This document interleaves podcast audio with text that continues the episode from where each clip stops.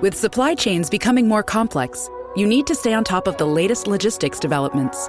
So, if you work with logistics, you need the Beyond the Box podcast from Maersk. It's the easy way to keep up to date with everything from digital disruption in logistics to the need for supply chain resilience in today's market. Find out more and keep ahead of the game with the Beyond the Box podcast on logistics insights at maersk.com/insights. As a longtime foreign correspondent, I've worked in lots of places, but nowhere as important to the world as China. I'm Jane Perlez, former Beijing bureau chief for the New York Times. Join me on my new podcast, Face Off US versus China, where I'll take you behind the scenes in the tumultuous US China relationship. Find Face Off wherever you get your podcasts. Before we get into today's video, I would like to thank everyone for their support on the Our YouTube petition. Student loans are financial tools that have been put into place to give promising individuals the ability to get an education and increase their potential for future earnings with a strong professional career. These loans are normally taken out to attend colleges and universities. These tertiary institutions are filled to the brim with world leaders in their respective fields who are ready to pass down a wealth of knowledge and insight which will in turn shape the world of tomorrow. On a nationwide level, having a well educated and skilled workforce is one of the strongest determinants of economic success. We have seen this time and time again with nations like South Korea, Japan, Switzerland, and Germany, who are not necessarily blessed with a wealth of natural resources or great geography or even great neighbours, but nonetheless, they hold their own as some of the world's wealthiest nations. For all of these reasons, young men and women from around the world have grown up with the idea that their education is the best investment that they can make. But is it? Student loan debt in the USA has reached 1.6 trillion US dollars. This is an absolutely huge amount of money that is weighing disproportionately on young people just starting out in life. If a university degree was supposed to give you a head start, then crippling debt looks like it's going to be the ball and chain in that same race. This is not just a US problem either. Students from around the world are continually paying more and more to get an education. Now, it should go without saying that taking on $50,000 in debt is normally a terrible personal financial decision unless it's going to give you some form of a return, like, say, a really good job. But will this debt impact the whole economy? Is it still worth taking on debt for an education?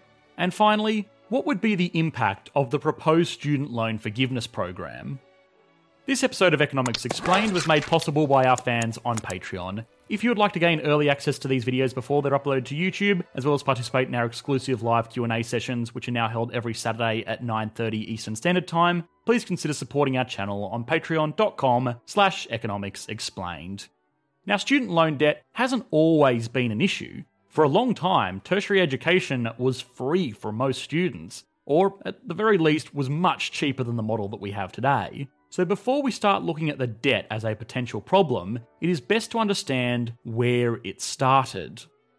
The specifics of the history of higher education is different from country to country, and even inside the United States, it is different from state to state because education in the US is primarily controlled by the states. On a macro level, though, all of these intricacies tell the same story. When you hear people talking about the time when college was free, or lamenting over how boomers got a free education, or arguing that institutions are greedy because they demand so much money, well, this is all mostly true, but it came from a time that almost nobody went to college. Between the end of World War II and the 1970s, less than 50% of people had actually graduated from high school, and less than 10% of the population held a college degree. And this was for a few reasons. For starters, it was extremely hard to get into these institutions. The acceptance rate into tertiary education facilities at this time was around 10%, which for reference is only slightly higher than the acceptance rate into Ivy League colleges today.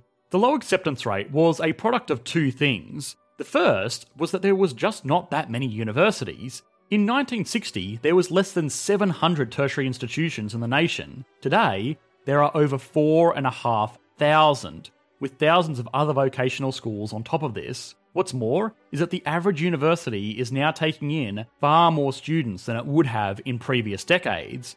Now, of course, the population of the United States has increased in the past 60 years, rising from 180 million to 328 million, but in that same time, the number of spots in universities has increased tenfold, meaning that people are more than five times as likely to attend college today than they would have in the 1960s. The second reason is that university education has become more important to individual workers. People are quick to look at the debt crisis and call the whole industry a sham, but in reality, we are working in a far more technical world today than we were 60 years ago. A worker in post war America could normally find a comfortable job with a basic trade or even as an unskilled labourer.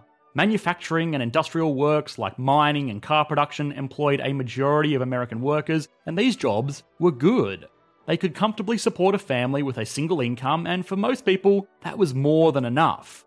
Of course, Getting a college degree would open up more skilled professions that would pay better, but in many ways, this was the 1960s equivalent of getting a master's degree or studying medicine or law. It was very impressive when people did go to uni and almost guaranteed them a ticket to an upper middle class lifestyle, but it was by no means necessary. This all started to change though when the government realised that a well educated population would be a requirement to maintain a strong and prosperous economy into the age of innovation. Computers, telecommunications, automated manufacturing, globalisation, and an advanced financial system has made our world much more productive. The average worker in the US is now on average four times more productive than the average worker in the 1960s, this is the result of a few things. For starters, people are working longer hours than they once were. Today, things like unpaid overtime or multiple jobs are pretty commonplace. But also, people are genuinely more skilled.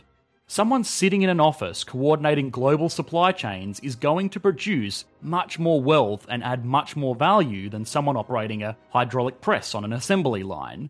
Sure, the output of one is much more tangible than the output of the other, but the supply chain manager will still add more value in total. Now, these types of more abstract and wildly productive roles were not super common 60 years ago, but today they are everywhere. A case in point open up your local job listing website and see how far you need to scroll before you find a job title that isn't complete corporate jargon. The only thing is that some of these roles require more insight and training than a high school education could provide. Around the world, in response to this, more institutions were built and more funding became available to get the skills needed to perform these new world tasks. Now, in some countries like Sweden, Norway, Finland, you know, the usual suspects, they just provided government funding to universities. But most nations started to realise that student loans were the answer.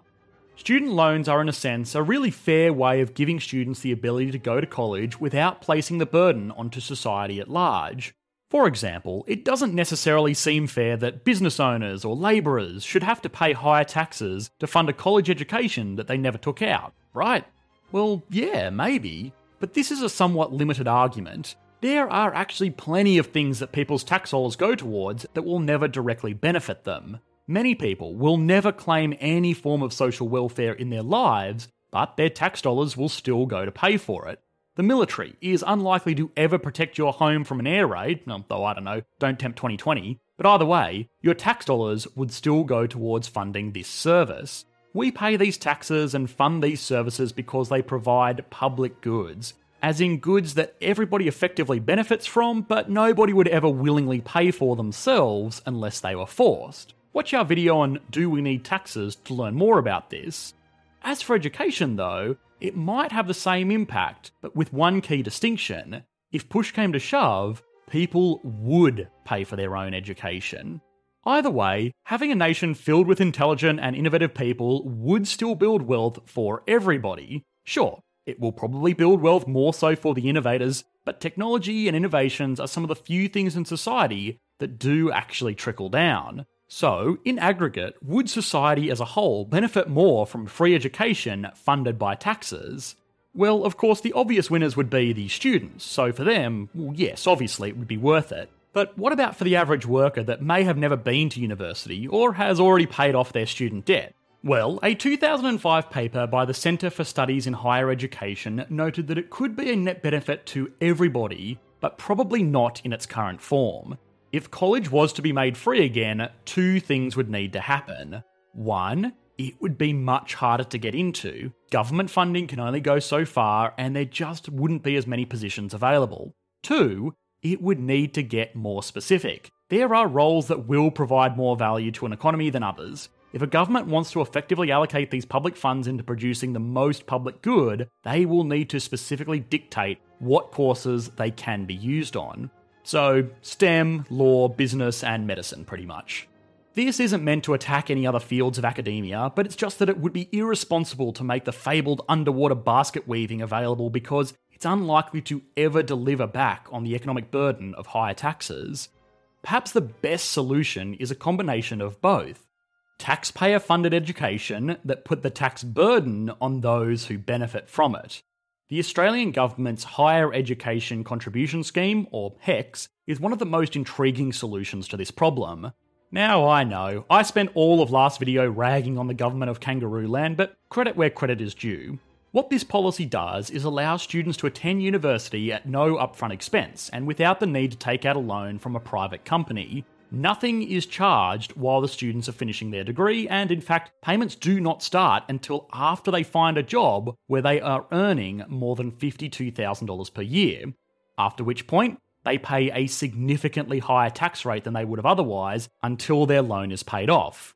This does a few things. For starters, of course, it lets students get educated to be better and more productive members of society. It also allows the government to control price levels. Pretty much nobody is going to pay out of pocket for university in Australia, so if universities want students, they have to fall in line with the pricing guidelines set down by the government through this scheme. The government also gets to control where this money is going students are allowed to take on higher debt limits for courses like medicine than they are for, say, an arts degree. It also means those who want to get the education pay for that education when it is reasonable to do so. There are, of course, people who will get their university degree and never work or never earn enough money to pay back the loans, and this will ultimately be an expense that is worn by the average taxpayer. But the vast majority of graduates pretty much start paying it back from the moment they get their first full time job out of uni. Now, university fees in Australia are pretty high, comparable even to those in the US, but you are unlikely to hear about a crippling debt crisis here because of this approach. So, that is a fun little solution, but it might only work to avoid the problems that we already have. There are $1.6 trillion worth of student loans outstanding in the United States, and those are being levied on a lot of people that don't have the luxury of not needing to pay until they earn $52,000. So, could the debt be forgiven? The short answer is yes, of course. The government just printed trillions of dollars in response to the economic fallout of the coronavirus, so the capacity does exist. But if anything, it might just cement a fundamentally broken system. The big picture problem is not the level of debt, it's that money has been so easy to come by and put towards universities that have made a bloated system. Mortgage backed securities did the same thing with real estate in 2008, an unlimited amount of money going towards writing loans that can't be forgiven by bankruptcy means that institutions want to write more of these loans. They start off with the easy stuff an honours student going to university to get an engineering degree from Penn State. No worries. Obviously, they'll get a good job out of university and be able to bring in income enough to service this loan. Eventually, they will run out of good people to lend to, so they go for things that are a little bit riskier.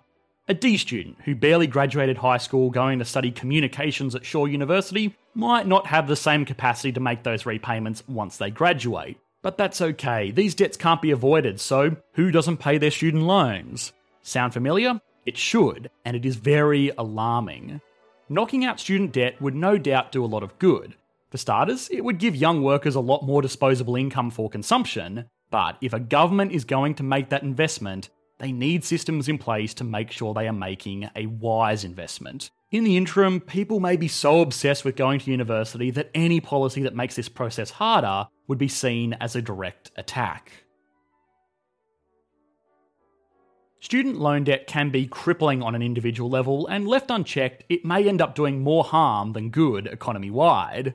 Are there alternatives in place? Well, yes, but students will need to accept that these alternatives make it harder to get into university. Is that necessarily a bad thing? On an individual level? Sure. When you have been told your whole life that a good education is the most important thing that you can invest in, it's difficult to make rational economic decisions that don't include getting a degree. On a nationwide level, though, probably not. There is a huge misallocation of skills between what is in demand in the workforce and what is supplied by graduates. Sure, in theory, technical roles will produce more value, but a nation cannot function entirely on pushing numbers around. If it is some consolation, college admissions have been on decline for the past eight years, so maybe people are realising the gravity of this situation. If nothing else, I hope any potential viewers making the decision of college or not to college consider this. This is really an investment. How am I going to get a return on this investment? Are there better investment options available to me? What are the risks of this investment? And is this an investment that I really want to make? Hi guys, I hope you enjoyed the latest video. If you did, please consider liking and subscribing. This video was actually suggested by one of our patrons over on Patreon during our live Q&A stream, which thank you by the way. This was a really great topic, but if you want to have your say about what country or topic we explore next, please consider supporting the channel like these awesome people did. Thanks guys. Bye. The world is constantly changing and transforming. Cut through some of the noise with What's New with Wired, a podcast that goes in depth on the latest news and technology and culture. Their award winning journalism will help you make sense of what's happening in the world. Listen to What's New with Wired wherever you get your podcasts. That's What's New with Wired wherever you get your podcasts.